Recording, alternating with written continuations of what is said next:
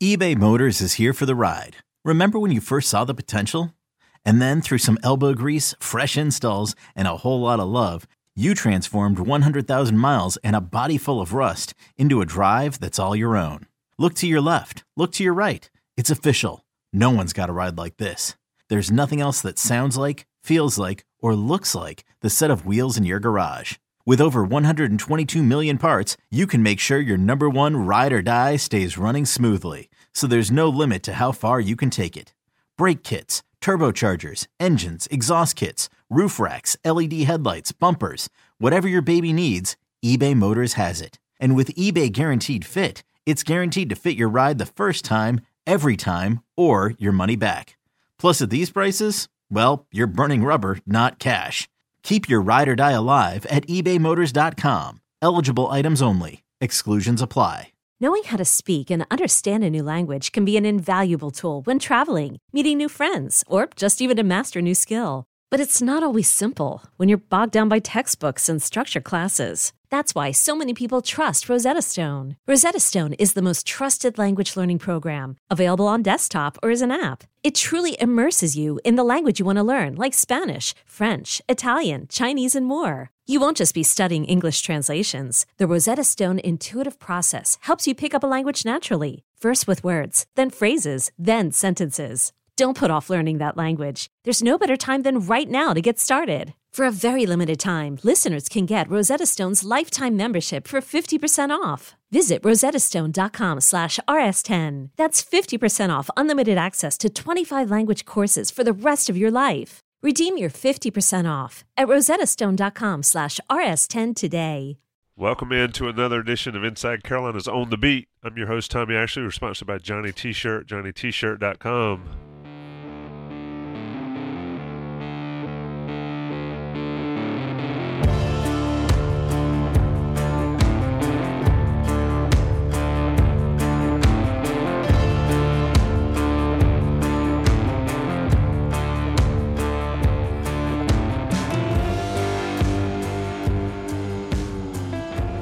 Gentlemen, it is a new format of On the Beat to sort of create some more, as I said earlier, off the air human interaction from our fan base and, our people in the chat. Shout out to everybody that's already in here.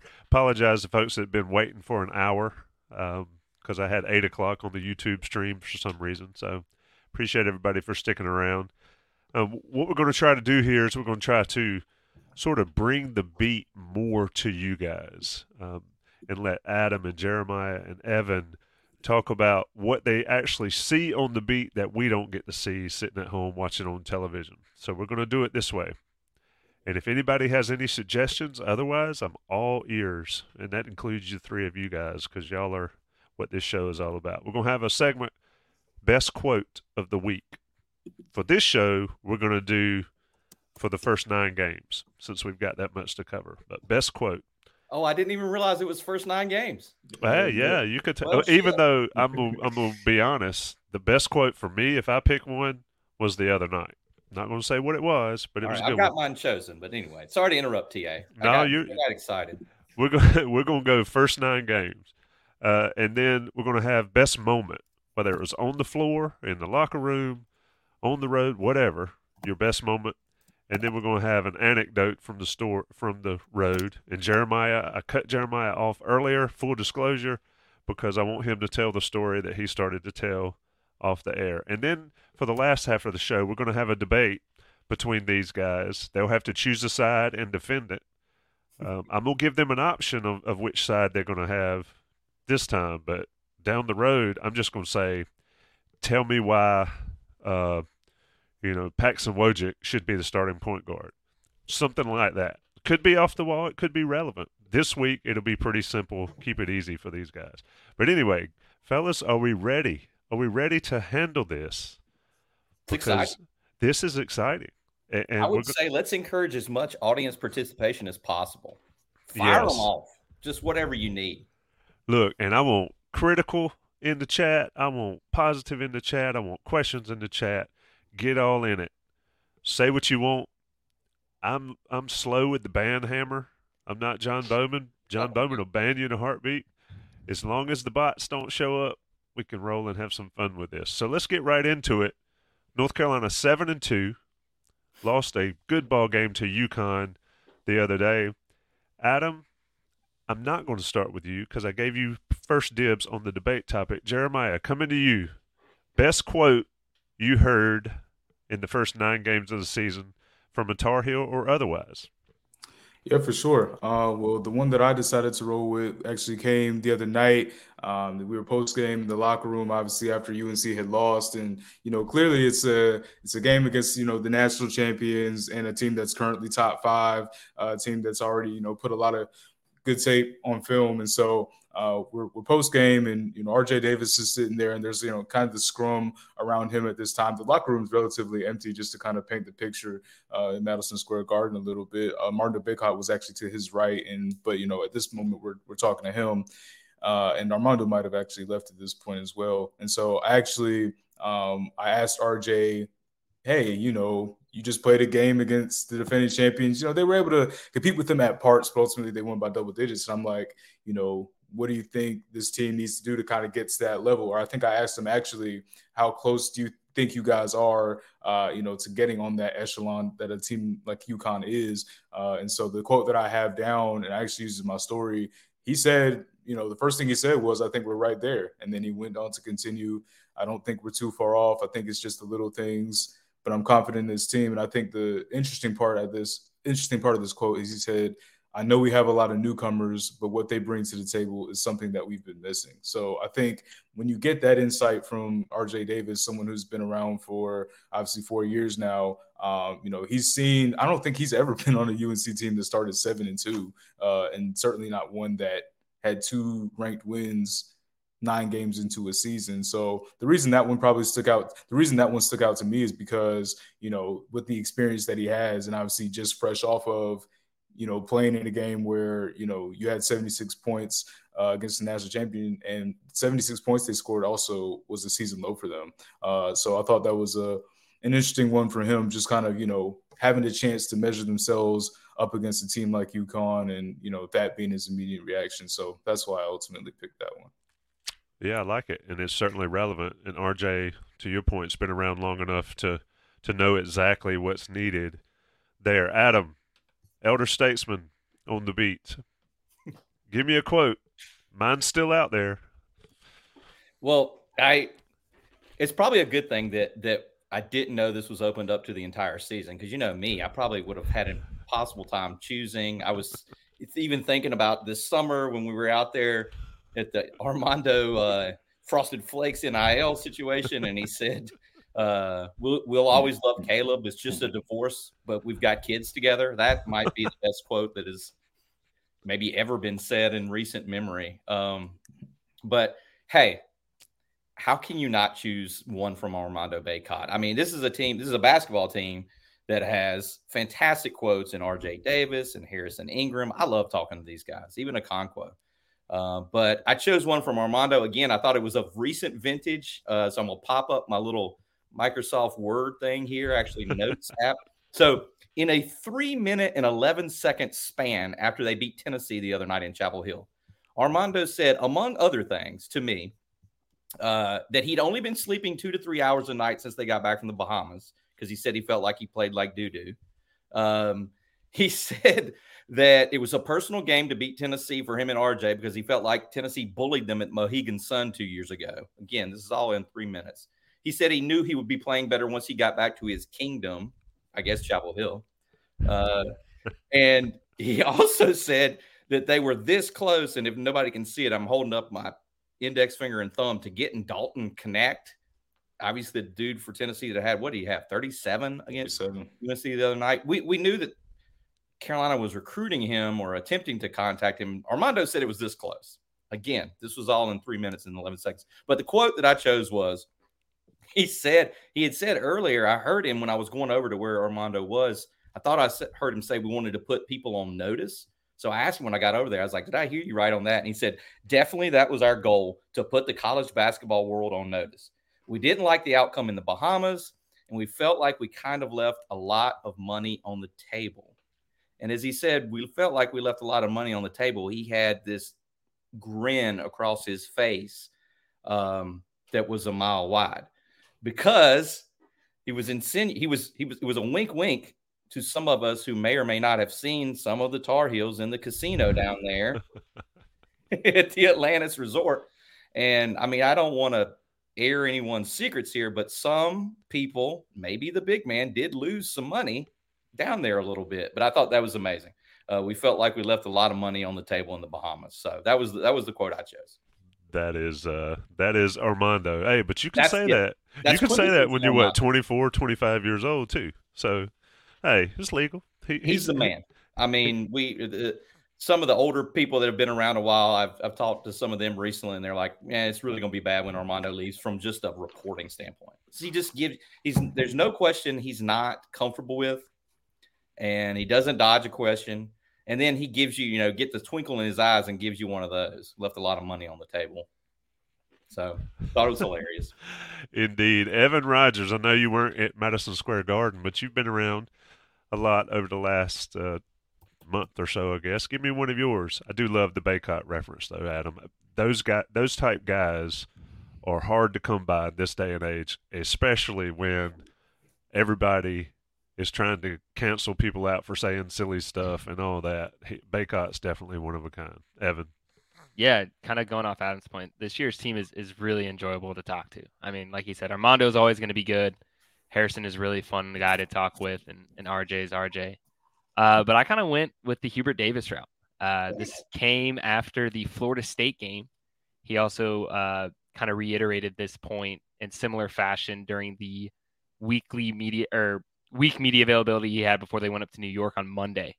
Uh, but it came in a question that I thought, you know, made, made sense given how they came back against Florida State. And, and he was asked somewhere along the lines of, of does winning this type of game help sever the ties of last season? And, and Hubert Davis went on to say, This is this year's team. I'm not thinking about my first or second year. We have seven new players on this team. I don't think anyone is thinking about last year. And this is a point that I think is super important just because after the Florida State game, even after the UConn game a little bit, if you look around Twitter or whatever you, you get your, your information from, there's a lot of statements like last year's UNC team would have won slash lost this game by X and I and I understand where that comes from, just because of how last year went, just a historic kind of downfall, collapse, whatever you want to call it. Um, but I think it's important to you know nine games into the year, kind of let this year's team build its own narrative and kind of form its storylines and, and kind of make its own mark. I remember Armando saying last season toward the end of it, this might have come after they lost to Virginia in the ACC tournament, or it might have come during the summer, something like that. He basically said last year was a, just a big hangover. Kind of people always talking about the magical run they went on and, and how they couldn't replicate that. And it's something that I think this year, you know, fans or viewers or anything along that kind of need to shy away from and kind of just, you know, they have seven new guys. They lost nine scholarship players from that team last year. A lot of those guys in the locker room, you know, don't even really understand the the behind the scenes of how last year went down. So I think it was just a kind of an important point that Hubert made uh, to kind of just allow this year to kind of build its own narrative off what they're doing this season and not what they're doing in comparison to kind of how last year went. And it kind of also showed, I think this year, if you listen to Hubert and how he's talking and, and handling specifically in his media availabilities, you can kind of sense he's taking more of a, a coaching control in a way. It seemed like the last two years, maybe there were times where he, it felt like he was maybe the spokesman or, or, just trying to keep all the parts together. But you can kind of see a different approach from him and, and, a growth this year that I think has really paid off. I love it. I love that you bring that up. I mean, this team has had to answer questions. Last year, they had to answer questions about the year before earlier this year. I like how R.J. Davis the other day said, "I'm done talking about last year," um, and so as long as they focus on this year, and and they're still going to get those questions. It's just the nature of the beast, especially you know not from this crowd that's there every day, but when you get other national media coming in or whatever that shows up, those old questions are going to get asked. But none of you offered my quote, and I'm not on the beat with you, but I got to go with the park comment. They cut and and the reason I go with it is because it reminds me so much, and it's funny when I heard it. I thought back to and Bacot, of course, folks watching this should know Bacot was asked multiple times about Cam Spencer, and he finally said, "Yeah, he said a lot of things he wouldn't say in the park." Um, we got the video of it. If you yeah. go to the YouTube channel, he's it's toward the end. A great, a great comment.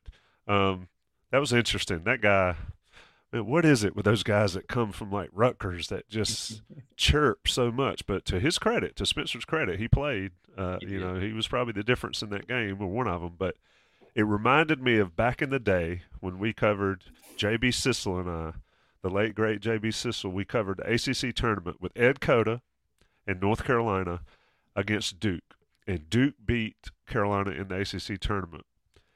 And Cota was talking smack in the locker room about Chris Carrawell and those guys. And the locker rooms in, in Charlotte or wherever we were were side by side. So we were like, What'd you say, Ed? And Ed said something. So we walked over to Duke's locker room and said, Oh, Chris, Ed just said this. And I wish it was like it was today, where everything's on the internet, because it was hilarious. Those guys going back and forth with dudes like me carrying old tape recorders like this right here. Well, I don't have it with the little mini cassette, going back to get them to talk. Back in the fun days, Ed Cota. Somebody in the chat said Bacot say national treasure. Ed Cota was a national treasure back in the day. Anyway, I like that segment because I like the fact that you guys get to say what's relevant to you and it matters when you're covering these things. So let's go to the best moment on the beat. First nine games, Evan Rogers, you're first. I put you on the spot. Oh man. Um Come on, man. You got to go fast. I think I think just the character that Harrison Ingram is. I mean, that's not really a moment, but like I'm gonna pull from different things.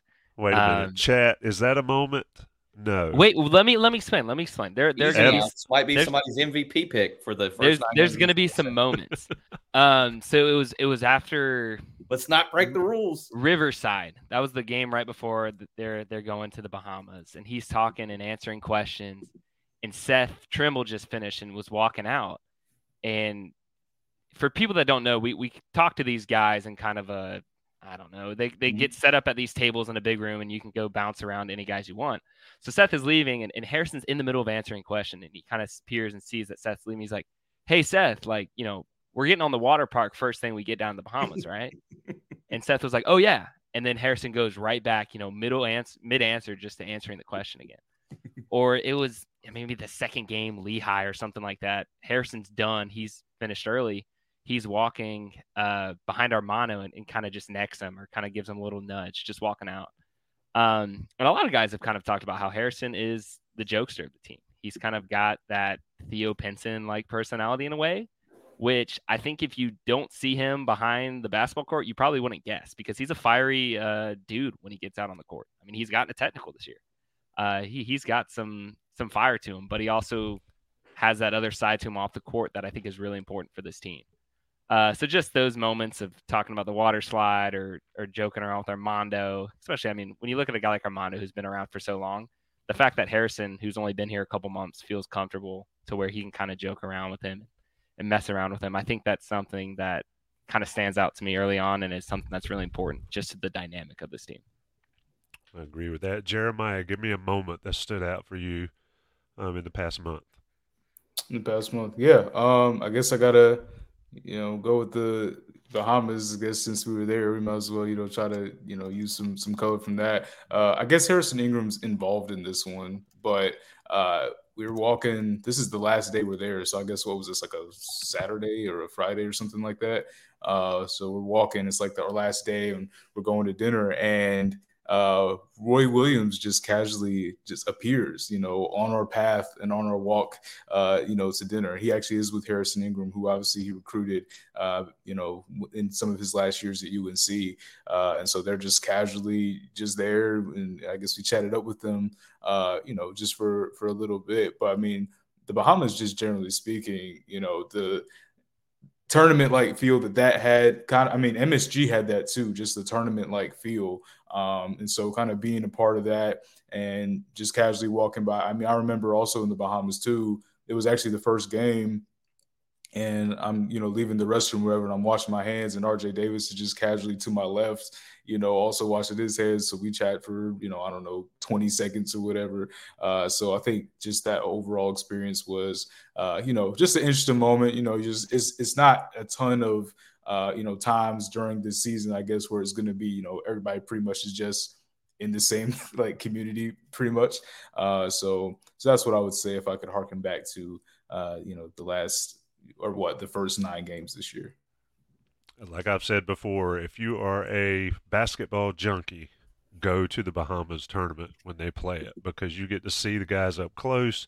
You get to see basketball up close. To Jeremiah's point, you get to see them everywhere on water slides, on the beach, at the restaurant, at the club, at the casino. It's just it's a wild setup, and there's no place like it anywhere um, in college basketball. The Atlantis tournament. Adam, a moment in the first nine weeks, nine games. Life is about moments, isn't it, TA? Uh, well, just to add to, to Jeremiah, because I'd always want to support my my uh, my man, my uh, co-pilot. Uh, Roy and Harrison Ingram were going to see Stanford play. That's where they were going. We were going to dinner. We're walking past these guys, and they're going to see Jerod Haase's Stanford team play. I believe it was like a dang eight or nine o'clock game against Northern Iowa. God bless them. Um, you know, so I don't know. I, I gr- totally agree with Jeremiah. I thought that was super interesting. Uh, this my moment is going to be sort of a collective thing about the Big Apple, and it's going to start with. Uh, uh, just let me take you there. I thought I thought it was super enjoyable after UNC beat FSU Saturday in the ACC opener they have the 22 nothing run in the second half, which is unbelievable, just a tidal wave. The press generates all of it. I'm back there talking to RJ Davis in the area where we talk to the players, like Evan mentioned. I will always stay in there until they kick me out. I'm I'm not leaving until they say it's time to go. So I was back there, it's just me and a Daily Tar Heel reporter talking to RJ Davis. Everyone had left, and he made this comment because we're kind of talking to him about going back to New York, where he said it felt like my Gauchos days. And uh, I was like, "Ooh, you know, I love that." I'm not sure that the Daily Tar Heel reporter got it. No offense to, to her, but you know, he was talking about growing up playing for the famed New York Gauchos, you know, in the New York City area, and he was talking about like they just pressed and ran and shot, you know. So I was like, that was already getting my my, my juices sort of flowing, and then the, the the moment I'm leading to is late first half, Tuesday night against UConn. It's a timeout Hubert Davis, right in front of Jeremiah and I, goes nose to nose with referee Ron Groover. I'm not sure the TV audience saw it. We tweeted about it because uh, they're probably in commercial, but Hubert really ripped into him. And it was just so cool to see the passion pouring out of him. And this is right after Bacot had been hit with the technical, Cam Spencer had been hit hit with the technical. Like stuff was really starting to like get juiced up. I mean, you know, it's just I cannot I don't I might not have the vocabulary capable of describing what it's like seeing a big game in Madison Square Garden and the yells from the different parts of the arena. Like when Bacot, that's a follow dunk when he got the technical. Oh, from one side where the Carolina people are. You know, the yells, the, the it's it's it's there's just nothing like it. The yells from you know for a three for UConn. They they were chanting UConn Huskies, and then Carolina's got Tar Heels. Just I mean, I get goosebumps. But the intensity was ratcheting up, and it was like, okay, here we go. This is this is on. And there's a timeout. I think it was 45.3 seconds left. Uh, and Hubert just screamed in Ron Groover's face for a long time. Not long after that, they go to the locker room for halftime. Hubert is walking right past us and ripping his jacket off. So that that's my moment, at least from the last week, where I was like, "Dang, this is this. We've got a great vantage point here," and uh, it was just cool to see. The game was awesome in Madison Square Garden. The games in the Bahamas were great.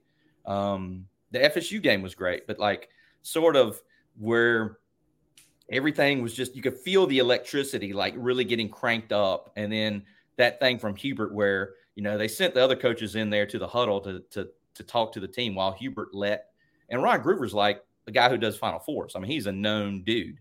Um, And he sat there and took it from Hubert, which I kind of applaud Ron Groover a little bit before. He allowed, you know, the big time guys will sort of allow people to yell at them a little bit until they'll say that's enough. You know, he let Hubert go off on him. And um, Hubert did go off. And I thought the passion and the fire from Hubert there was was pretty cool uh, in that whole scene. 20,000 people, two shades of blue. It's pretty freaking awesome. Yeah, that's awesome to hear. And, and that's what folks watching on TV don't see, Adam. And that's what's so cool when you guys get to be down low um, on press row or whatever. You can right. see that type of interaction. And um, yeah, credit to Groover for, for letting him do it. I think Groover was also in 2016 Final Four against Villanova. Um, was he? I think you know he he was one of those guys. He's done a bunch. He yeah. does a lot of them, but yeah, but when you get the hand, and this yeah. is from my coaching experience, when they give you the hand and say that's enough, it's time to hush. And, and uh, until you get that, you're pretty free on it. Let me talk about Johnny T-shirt, JohnnyT-shirt.com. They sponsor this podcast, another Inside Carolina podcast, and of course they're friends of you, the premium subscriber subscriber of Inside Carolina. You get ten percent off Christmas is still going on. They've got the 12 days of Christmas going on now at Johnny T-shirt. Different sales, different deals every day. You get 10% off your order. They'll ship it to you. Um, you're probably pushing it. You can still get your stuff at home, I believe, but you need to get to Johnny T-shirt on East Franklin Street if you can, or get online and do it tonight. And tell them you're an Inside Carolina person. Give them the code and get that premium subscription uh, discount. It's worth it. And if you don't want that discount, then think about all the premium stuff you get at Inside Carolina. Take care of them. They take care of us. Johnny T-shirt, JohnnyT-shirt.com. This episode is brought to you by Progressive Insurance. Whether you love true crime or comedy, celebrity interviews or news, you call the shots on what's in your podcast queue. And guess what? Now you can call them on your auto insurance too with the Name Your Price tool from Progressive. It works just the way it sounds you tell Progressive how much you want to pay for car insurance, and they'll show you coverage options that fit your budget. Get your quote today at progressive.com to join the over 28 million drivers who trust Progressive. Progressive Casualty Insurance Company and Affiliates. Price and coverage match limited by state law. Okay, picture this. It's Friday afternoon when a thought hits you. I can spend another weekend doing the same old whatever, or I can hop into my all new Hyundai Santa Fe and hit the road. With available H-Track all-wheel drive and three-row seating, my whole family can head deep into the wild. Conquer the weekend in the all-new Hyundai Santa Fe. Visit HyundaiUSA.com or call 562 for more details. Hyundai, there's joy in every journey. Okay, guys, stories from the road. Now, these are ones, y- y'all shared some good ones already, but I want to hear some that maybe nobody else would see. Or, or maybe um, inside baseball, inside Carolina stuff. And Jeremiah, I'm gonna let you go first here.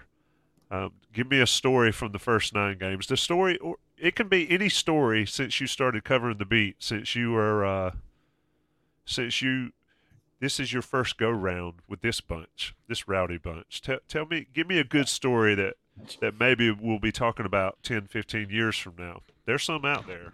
You got any? 10, oh, 15 that, years. I guess that, that Jeremiah. dude, I mean, I guess that broadens my scope a little bit. Uh, yeah, I mean, I the one that I had here was from last week, but I, I guess we could kind of yeah, think of those. I know. I mean, I mean, shoot.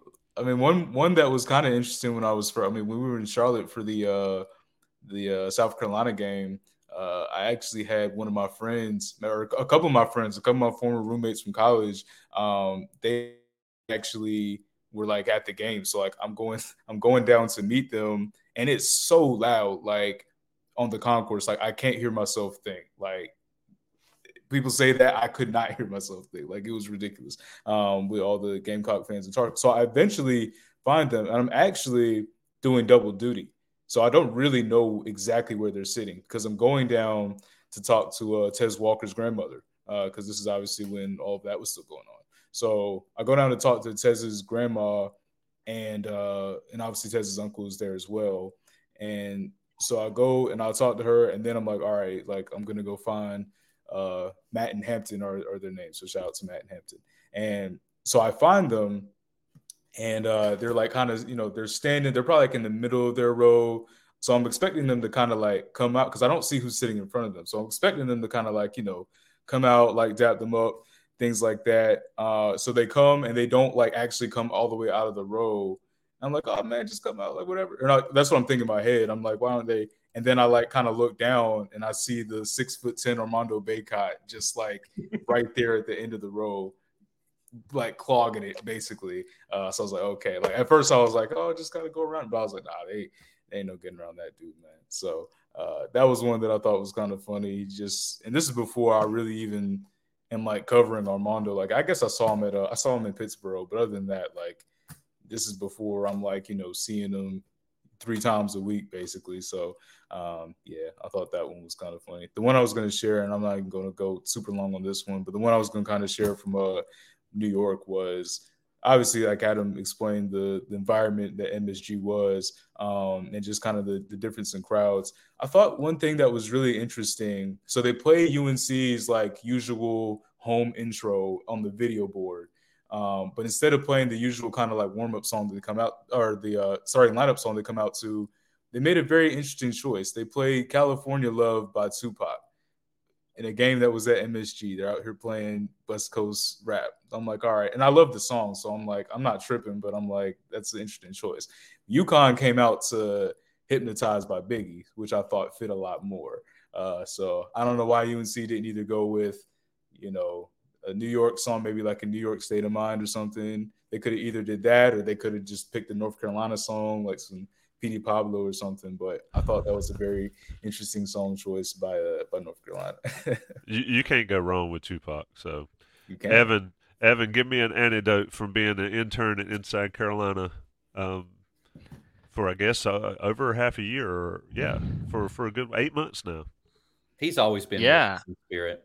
I know. I feel uh, like you're, I feel like you're going to be the the young Padawan and be the old man one day, like the rest of us. That's a great nugget from Jeremiah, by the way. He's taking me right back there with it. We were like, wow, they're playing Tupac. They're playing California Love in New York City. In New York City uh, with right, UConn right, and North Carolina playing. Right. It was uh, weird. It was interesting. And then they bring out the King of New York for UConn. I mean, it's Biggie. Um, anyway, sorry. I, when he was saying that, I, it transported me right back there. Okay, I'll I'll shut up. Sorry. Yeah, my my trips on the road are limited so far, but um, one of the fun ones was, as Adam liked to call the intern field trip.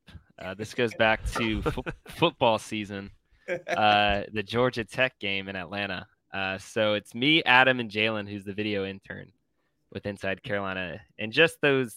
I mean, the whole 48 hours. It's just it was it was unbelievable. I mean, we first off we we get off the plane in Atlanta. We're going to the rental car service, and were we supposed to have an SUV? Is that right? Correct me if I'm wrong. Probably. Something like that. We're supposed to have an SUV. Yeah. And they didn't have them left. So they, you know, give us a different car. We don't really know what it is. And we walk up to the parking garage where the rental cars are, and it's a, a red Dodge or yeah, red Dodge Charger. Just a like a hot rod car, essentially. I mean, look like Vin Diesel should be. so we're driving that around the whole weekend and it's hilarious. I mean, just the car in itself. You can imagine Adam driving it and then Jalen and I, two young guys in the car. so it's just the whole scene itself is hilarious. Um, then the Saturday morning before the Atlanta, the Georgia Tech game, which is an 8 p.m. kickoff, hmm. um, the legendary Jim Hawkins, as some people might know, the longtime photographer at IC, his brother lives in Atlanta and we go to brunch at his brother's house in the morning and it's just amazing. I mean in- incredible. Um so that's that. Obviously the game in itself was crazy. Um the post-game press conferences after the game took place in georgia tech's weight room. I mean we've got Mack Brown talking and cedric gray and Drake Maye waiting and they're sitting on like bench presses squat rack areas. I mean you can't make it up. Um just completely disheveled like yeah. yeah. yeah, I mean it's it's just an unreal scene. I mean you have Mack talking in this makeshift corner, and you have Cedric Gray looking like he's getting ready to bench 225 or something. I mean it's just it's it's ridiculous. Um, and then I'm not going to go too far into detail, but there was a struggle to return the rental car the next day that I'm not going to go too deep into because Adam might get in trouble. You had, okay. okay, so walls may have been broken it was ridiculous. Uh, we missed a turn. and we had to whip a U a Yui in the middle of the road into an area that was close to construction because it looked like maybe the side of the road had been taken off because of like a sinkhole or something. I mean, we are driving on a closed part of the road that if Adam were maybe a foot and a half over to his right, we would have been in a 12 foot drop off, maybe or something like that. And this is all while, you know, we, we, check into the airport and we're getting on the airplane as last call is going on. I think we got there like 10 minutes before the flight took off. We tight roped it like Antoine Green in the corner of the end zone at Duke last year, is what we did. Because it was yeah. a sinkhole. Yeah, it was a little, a little you know, it was a little anxious. it was crazy. All while being on about three hours of sleep after the game because we flew out early in the morning. But yeah, just that whole weekend in itself uh, is definitely something that I will probably remember for a long time. What cracks me up is folks think it's so glamorous. Oh, you get to cover games. You get to cover games in Bahamas and MSG mm-hmm. and all. It is such a glamour filled job. Adam, give me a quick story. I know you have a ton of them. Um, pick one to share with our folks that they'll find humorous because I've heard a few. I love these. These have been great. And again, I think it's actually good that that I was thinking this is just from the last week because I mean, I you know I might have been on information overload. Um, but so anyway, um, this for whatever reason, this is the Armando and also college basketball show out of my forty uh, year old brain over here. Um, so this is going to be the day that we uh, arrive in the Bahamas, which I, I think I have mentioned that you know we get to the Bahamas. I mean, obviously it's 80 degrees and absolutely gorgeous. We take taxi from the airport out to the Atlantis Resort over to Paradise Island. Literally, Paradise Island is the name of the place. You know, we get there, we're in line to check in. I mean, we've been in the place five minutes, and the first person we see that we recognize is Armando Bacot walking through the lobby of the hotel. And he sees us immediately, is waving his arms like this I'm just grinning because he's hilarious. You know, he's coming through in slides, and then you know he looks right at us and y'all ready to have some fun? And I was like, ah, that's that's got to be the greatest welcome to the Bahamas moment ever. Um, but uh, to to finish the story, this was going to be my my anecdote or whatever. Um, so we were not allowed to check in for like two or three hours because uh, I think we got there around one ish or something. Couldn't check in to around four.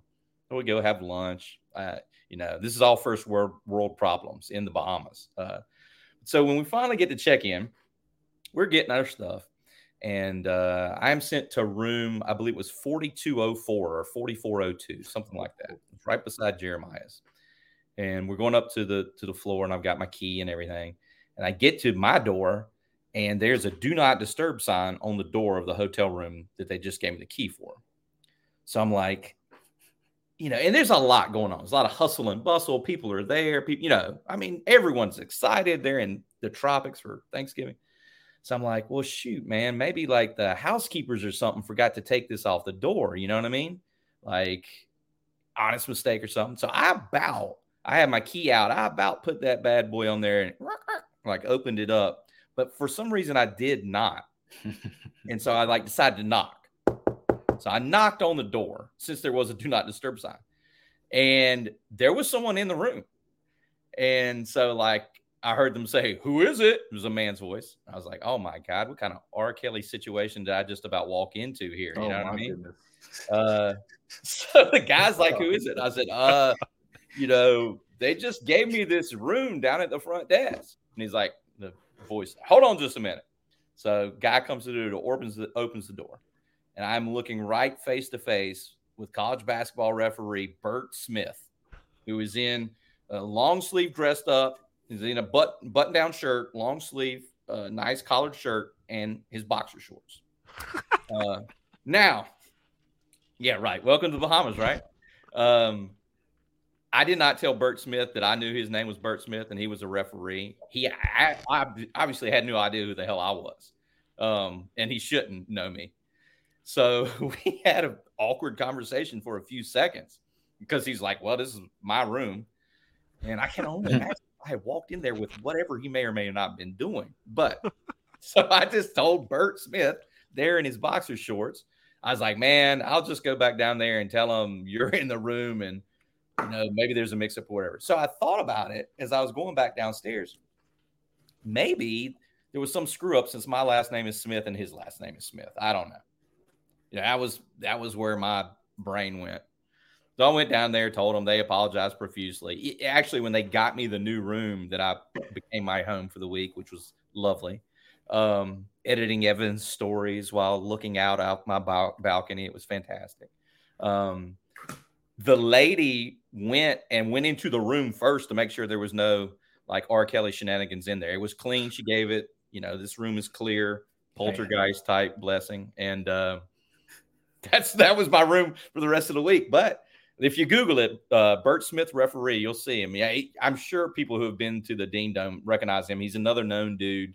Uh, he's a big time ACC ref. He actually had a situation in the NCAA tournament a couple years ago where he fainted during a game, and it was like really touch and go. He he ended up being fine, but he fainted during an NCAA tournament game. It was during the pandemic season, and there was all sorts of um, takes about why he might have fainted, and they they had to get him to a hospital, and I believe he was supposed to work the Final Four the next weekend, and they they, you know, the NCAA or whoever told him not to do it because of I mean he had a fainting spell. So anyway, he was upright when he was in the room. Uh, in his shirt and uh, boxers, so that was Jeez. that was, and of course we saw him throughout the week. I, he, I think he ref Jeremiah. I think he ref the UNC Villanova game. Right? I think he did. Yeah, yeah. I mean, yeah. he may have done more than one game, one UNC game, but Anyway, me and Bert could have been like, "Get out of my room!" At the Atlantis Resort. Adam tried to. I can see the headline: Inside Carolina writer, referee. There's no telling. I'm referee, like maybe hit me over the head with the iron or something. I'm trying to come in there, you know. I drug you into the room. yeah. so anyway, that and happened the day we got down to uh, that place has how many rooms? It, it literally has a thousands of rooms, oh, yeah. and they hook you up with with one. That's pretty. What Crazy. were there any teams with y'all on the hall or in we the saw, vicinity? Of? I, I, I believe UNC was in a different tower, which is why we saw Harrison and and Roy when we were going out to to eat. But um, Arkansas must have been close. I don't know if Jeremiah would would agree with that, but we I feel like we saw Arkansas everywhere we went, and you know yeah. how hard a bunch of six ten guys are to miss. You know, yeah. I, well, way, I felt like they were close. Yeah. Yeah, the way it was kind of set up was so when he was telling the story about Armando checking in, so the table, let's say the table's like, you know, kind of up here and we're like a little bit behind the table. Armando's walking up past us and he's going through like to this other kind of, I guess, tower or whatever. So that's where he was going. So he actually was coming back from practice because he had his uniform on. So I didn't really realize even where the arena was. I'm thinking he's like going to practice. So he's actually coming back from practice and presumably like to his room. And then also that last day, uh, I remember actually that last day, uh, those Northern Iowa, we, when we're leaving dinner to go back to where we're staying, the Northern Iowa guys are coming back the other way, like in full uniform, like yep. Fresh off the court or media yep. or whatever, like fresh off the court. so they, yeah, so they would have been like in a different portion of the uh of the resort than we well not portion i guess different part of the hotel or however i don't know all the terms it's got like the royal it's got like five different buildings yeah, there we were yeah, in the out because i still have my room key because i thought it was cool just to say so we were in coral yep. for whatever that's worth yep. which was really close to the arena i mean you want to talk about convenient my god i mean you take the elevator down you turn left and you walk two minutes and you're at the arena i mean it's just you know, no parking, no parking pass needed. It's a fantastic place. I, I, say it again. It is a fantastic place to see some college basketball. All right, guys. Here's the debate portion. People in the chat, you need to listen up. Sean Crawley, you've been all over the chat. I need you to be my judge number one. Team mm. team MVP up to this point of the game.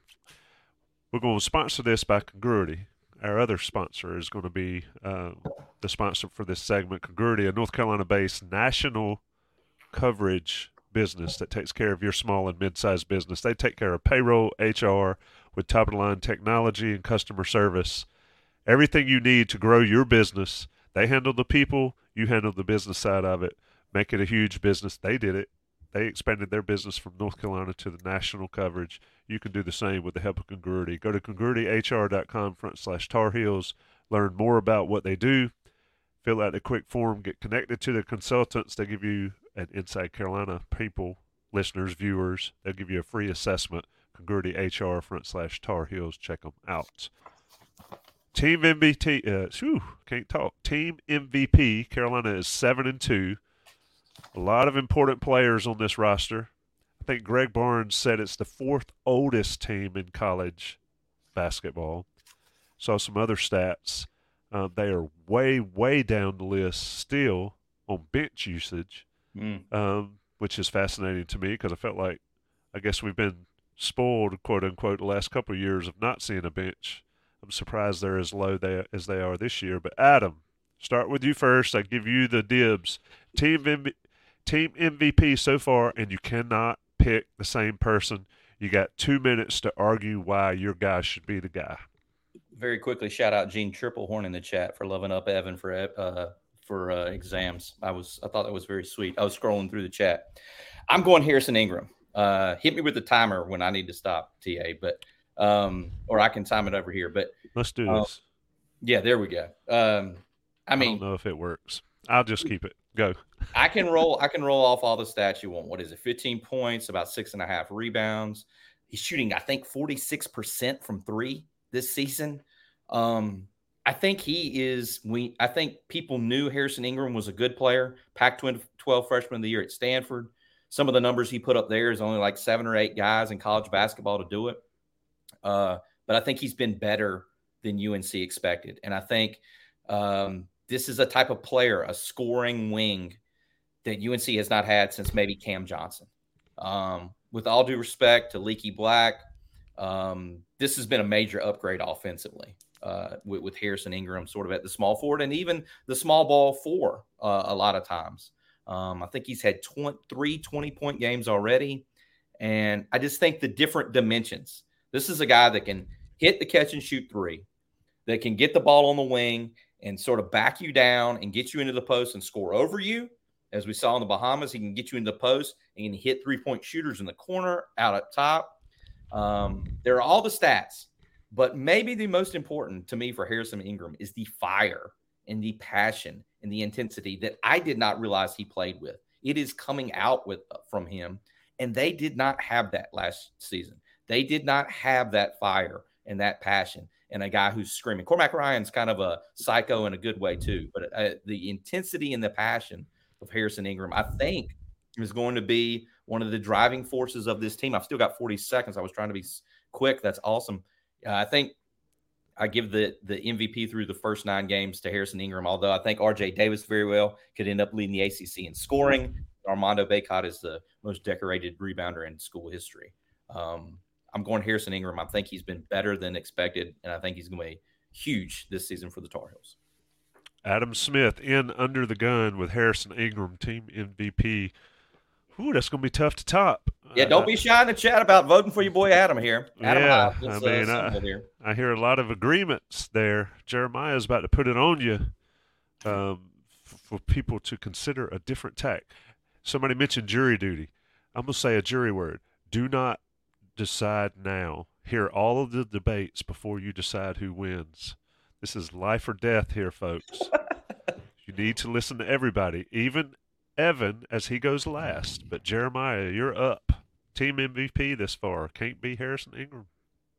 Yeah, team MVP so far, I'm going to go with RJ Davis. Uh, obviously, he's leading the team with 21 points per game, and it's an efficient 21 points as well. It is uh, he's shooting on 44% from the field, and interestingly enough, uh, that 44% is a career high for him. And he's also taking a career high uh, in shots around 15, 16 shots a game. So he's he's getting them up and he's making them uh, at an efficient clip. And then to even add on to that, they've had three ranked games this season. And so in those three ranked games against Arkansas, against um, uh, against Vill- uh, not Villanova, I'm sorry, against UConn and against Tennessee, he's averaging 27.6 points. So he's actually elevating his game uh, when the competition level is raised. And so, and he's also already had a 30 point game this season, which tied a career high from him. But it's not just the points when it comes to RJ Davis, it's when he's scoring those points. So he's not scoring these points when they're already up by 30, going past this other team. And it's not when they're down by 20 and he's trying to, you know, kind of get his. He's making the shots that they need. He's making the shots when they need to make a comeback and when they need to,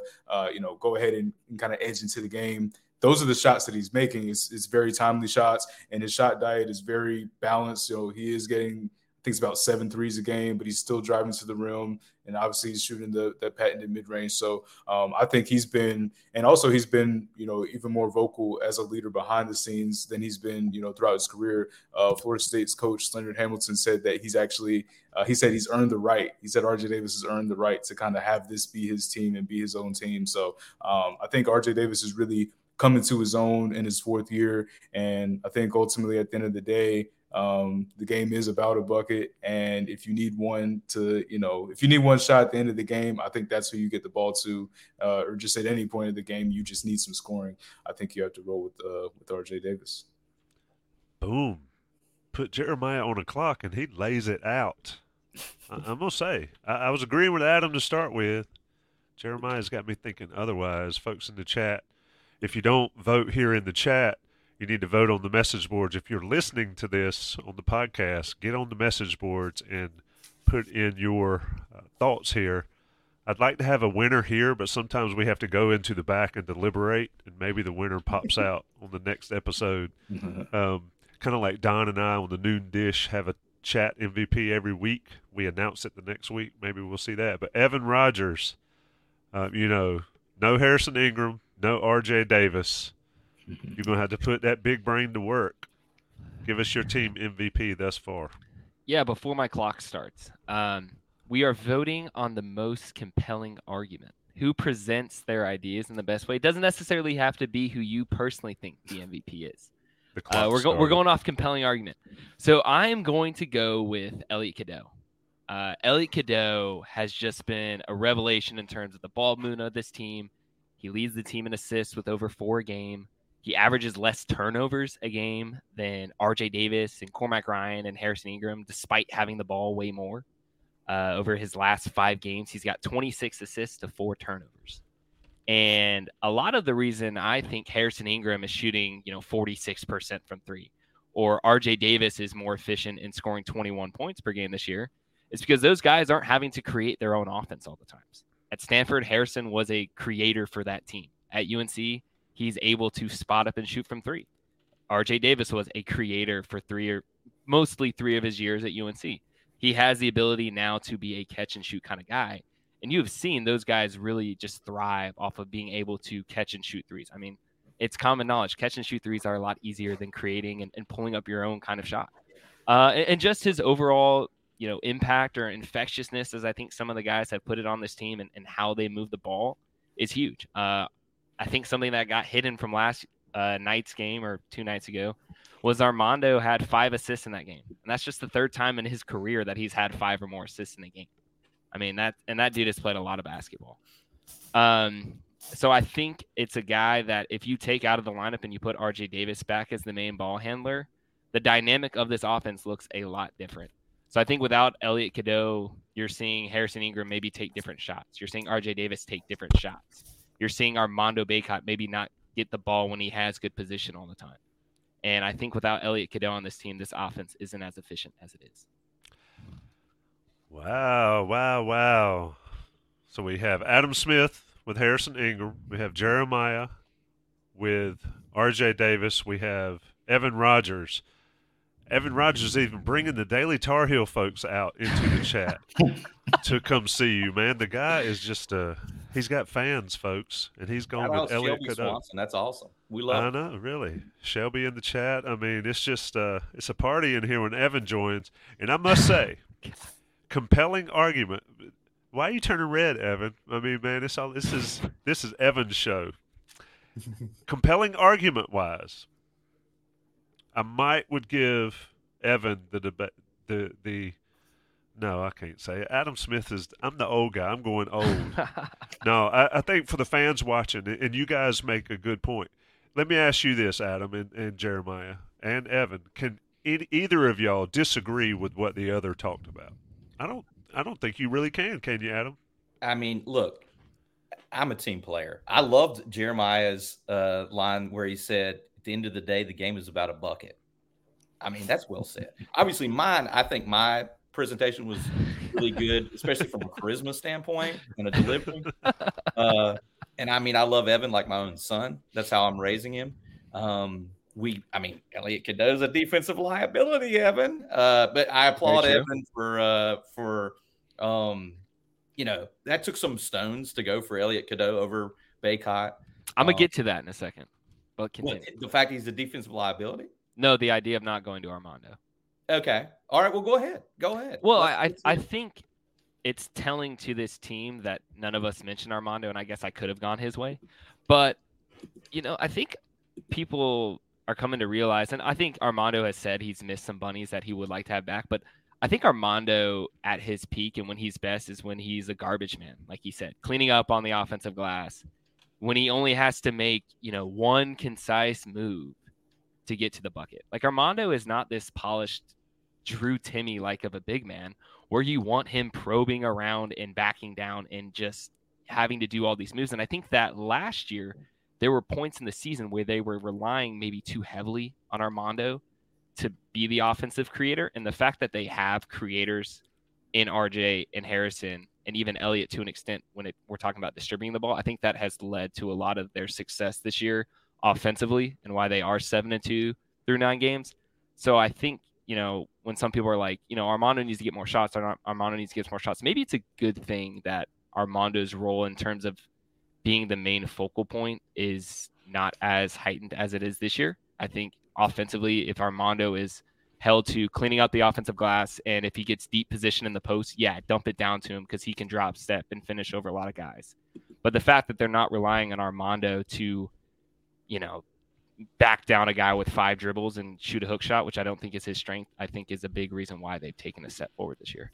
Let me ask you this. And, I love Armando to death. Just really quick. I love Armando to death. And I think he's been, uh, I think he deserves to have his jersey in the rafters of the Dean Dome. Um, but the fact is, uh, and it's an unfortunate fact, he's five. This is his fifth year. And he, like Evan was just saying, he does not, ha- he does not have a post game other than to turn and to go over you with strength and the length that he does have. And he does not have much explosiveness. Um, I think he should have more post moves at this point in his career, um, just to be honest. Um, and there were a couple of those moments the other night. I think he was four for 12 from the field against UConn. Um, the length really bothered him. Obviously, that is elite. UConn is an elite team. They have the length inside, they have the shooters on the wings, they have the playmakers up top. They very well could go back to back. Um, you know, it, but Armando had at least two, I think, of these just wild shot put jump hooks. You know, it looked like he was doing the shot put um, that did not have any chance of going in. Um, and I believe he only scored two points after the. I think he had two second half points. Um, so I just just to add to what Evan was saying about how, like, yeah, I agree that that with the ball movers that UNC has, and some of the creators that UNC has, it's helpful because I think Armando does just need to clean it up around the rim and protect the rim. His his his defense has been a lot better as the block shots and stuff this year. So sorry to jump on your step on your toes there, Ta. No, let me ask you this, and, and a lot of people are saying I can't believe nobody mentioned Bacot, this and that. Jeremiah, does Bacot fully understand his role on this team? Do you think? Because it feels so. like to. I'll, I'll, I'll explain it to make it maybe easier to answer simply because I'm all over the place here. Does he understand that he doesn't have to be that guy that gets the ball at the elbow and backs somebody all the way down? Um, does he understand that he doesn't have to make those moves to score and get a bucket? Does he does he fully get that he can just be that garbage man that he talked about last year? um, and just rebound and put balls back in. He doesn't have to. He hasn't developed a post game like Adam said. I mean, he's got a little bit, but he doesn't have a go-to move that most guys do by their second, third, fourth, fifth year. Um, do you think he fully understands his role on this team, uh, uh, Jeremiah? Well, I mean, for those of us who read the uh, Inside Carolina coverage, man, Adam Smith uh, had in the lead of his story that uh, he told RJ that this is that this is his team this year. Uh, and so I think Armando, I don't know that he's worried. About, I think when you already have the the rebound record kind of clinched, and that's going to end up being an unbreakable record. Uh, you know, as he goes through a fifth year. I mean, he already beat it in the four games, so that's going to end up being just an unbreakable record. Um, and then when you also have been practicing the whole offseason with uh, yeah, RJ, but then you also see the things that Cadeau can do, and then the offensive, you know, surprise that uh, Harrison Ingram has been so far. Um, I don't think that he's necessarily at a place where now he obviously wants to play well. I mean, as we've talked about, he didn't sleep well after the Bahamas trip because he wanted to play, you know, a whole lot better. Um, but at the end of the day, I think he certainly understands that you know there are a lot more playmakers on the team. There are a lot more players that uh, you know can kind of create their own shot. But at the same time, like if you give him the ball inside in the post, he's going to look to score. That's always what um, he's done. Uh, you don't necessarily want to live and die by the three, especially if he has it going. There have been some games today. Today, there have been some games this year where he has had it going, uh, and he is shooting pretty efficient from the field, and he's also been shooting the free throws really well this year as well. So it's actually been advantageous for him to, you know, kind of get the ball, try to go up. So yeah, I would say that he understands his role. I would say the I mean, even the way that he's playing, he's actually second on the team in scoring, believe it or not. He's he's edging out Harrison Ingram right now. He's just barely edging him out. I think Harrison Ingram probably he might finish second in scoring. Ingram probably that is, but um, I would say that he understands. I mean, sure, it might be you know a little bit of a process getting used to that. Um, but just with the different you know playmakers they have, I think it's uh, it's shaping itself out. It's an interesting take. It's an interesting debate tonight here on On the Beat Live. Three different beat writers. Uh, they had to pick three different guys, but three compelling reasons and arguments for each player. So Adam Smith, Harrison Ingram, Jeremiah Holloway, R.J. Davis, and Evan Rogers. Elliot Cadeau. Post your winners and your thoughts on the message boards on Inside Carolina. You can do it on the free board or on the premium board. Let us know who made the best argument and who's right in your opinion, here on On the Beat. It's a fun show. You know, we, we talked about it would be a faster paced show. I felt like it was. It still lasted an hour, taking an hour, but I think it was well worth it here. And it was enjoyable to hear you guys talk about stories from the beat that the common man doesn't get to see, um, the common man or the common lady doesn't get to hear, doesn't get to see. Especially love the ones that you get to see from being up close on the action um, that that folks just don't see.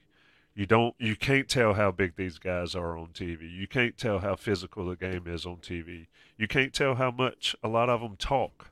Oh yeah, and, and chatter and, and, chirp back and forth and with each other. It's just a fascinating place that you get to be um, if you're on the court covering a ball game, and that's what we're trying to do here with this on the beat podcast going forward is to get you those stories, get you those ways. Adam, Jeremiah, Evan, it's been a pleasure. Shout out to the chat. Shout out to everybody that's listening. Shout out to those folks. Check out Johnny T-shirt. Check out Congruity. And please be safe. We'll be back next week, next Thursday night, 9 o'clock. No game to talk about. We'll have to figure out something fun to talk about and debate ahead of that one. Carolina off until Kentucky on the 16th. There's two big ones coming up, TA. I mean, Oklahoma hasn't lost either. Um, so these are these could these are two big ones coming. So so real in 10 seconds or less from each of you what about my hot take that Cormac Ryan's going to lead the team in scoring? They've got a Cormac Ryan problem right now. The guy's shooting like 25% from three. this uh, team needs Cormac to find the other night. Needs Cormac to find it from outside. that was the difference against UConn. Is UConn had multiple guys hitting multiple shots. This Carolina team's good. It's really good. It could be elite if Cormac Ryan can start making some shots. We'll see boys. It's been fun. We'll talk next week.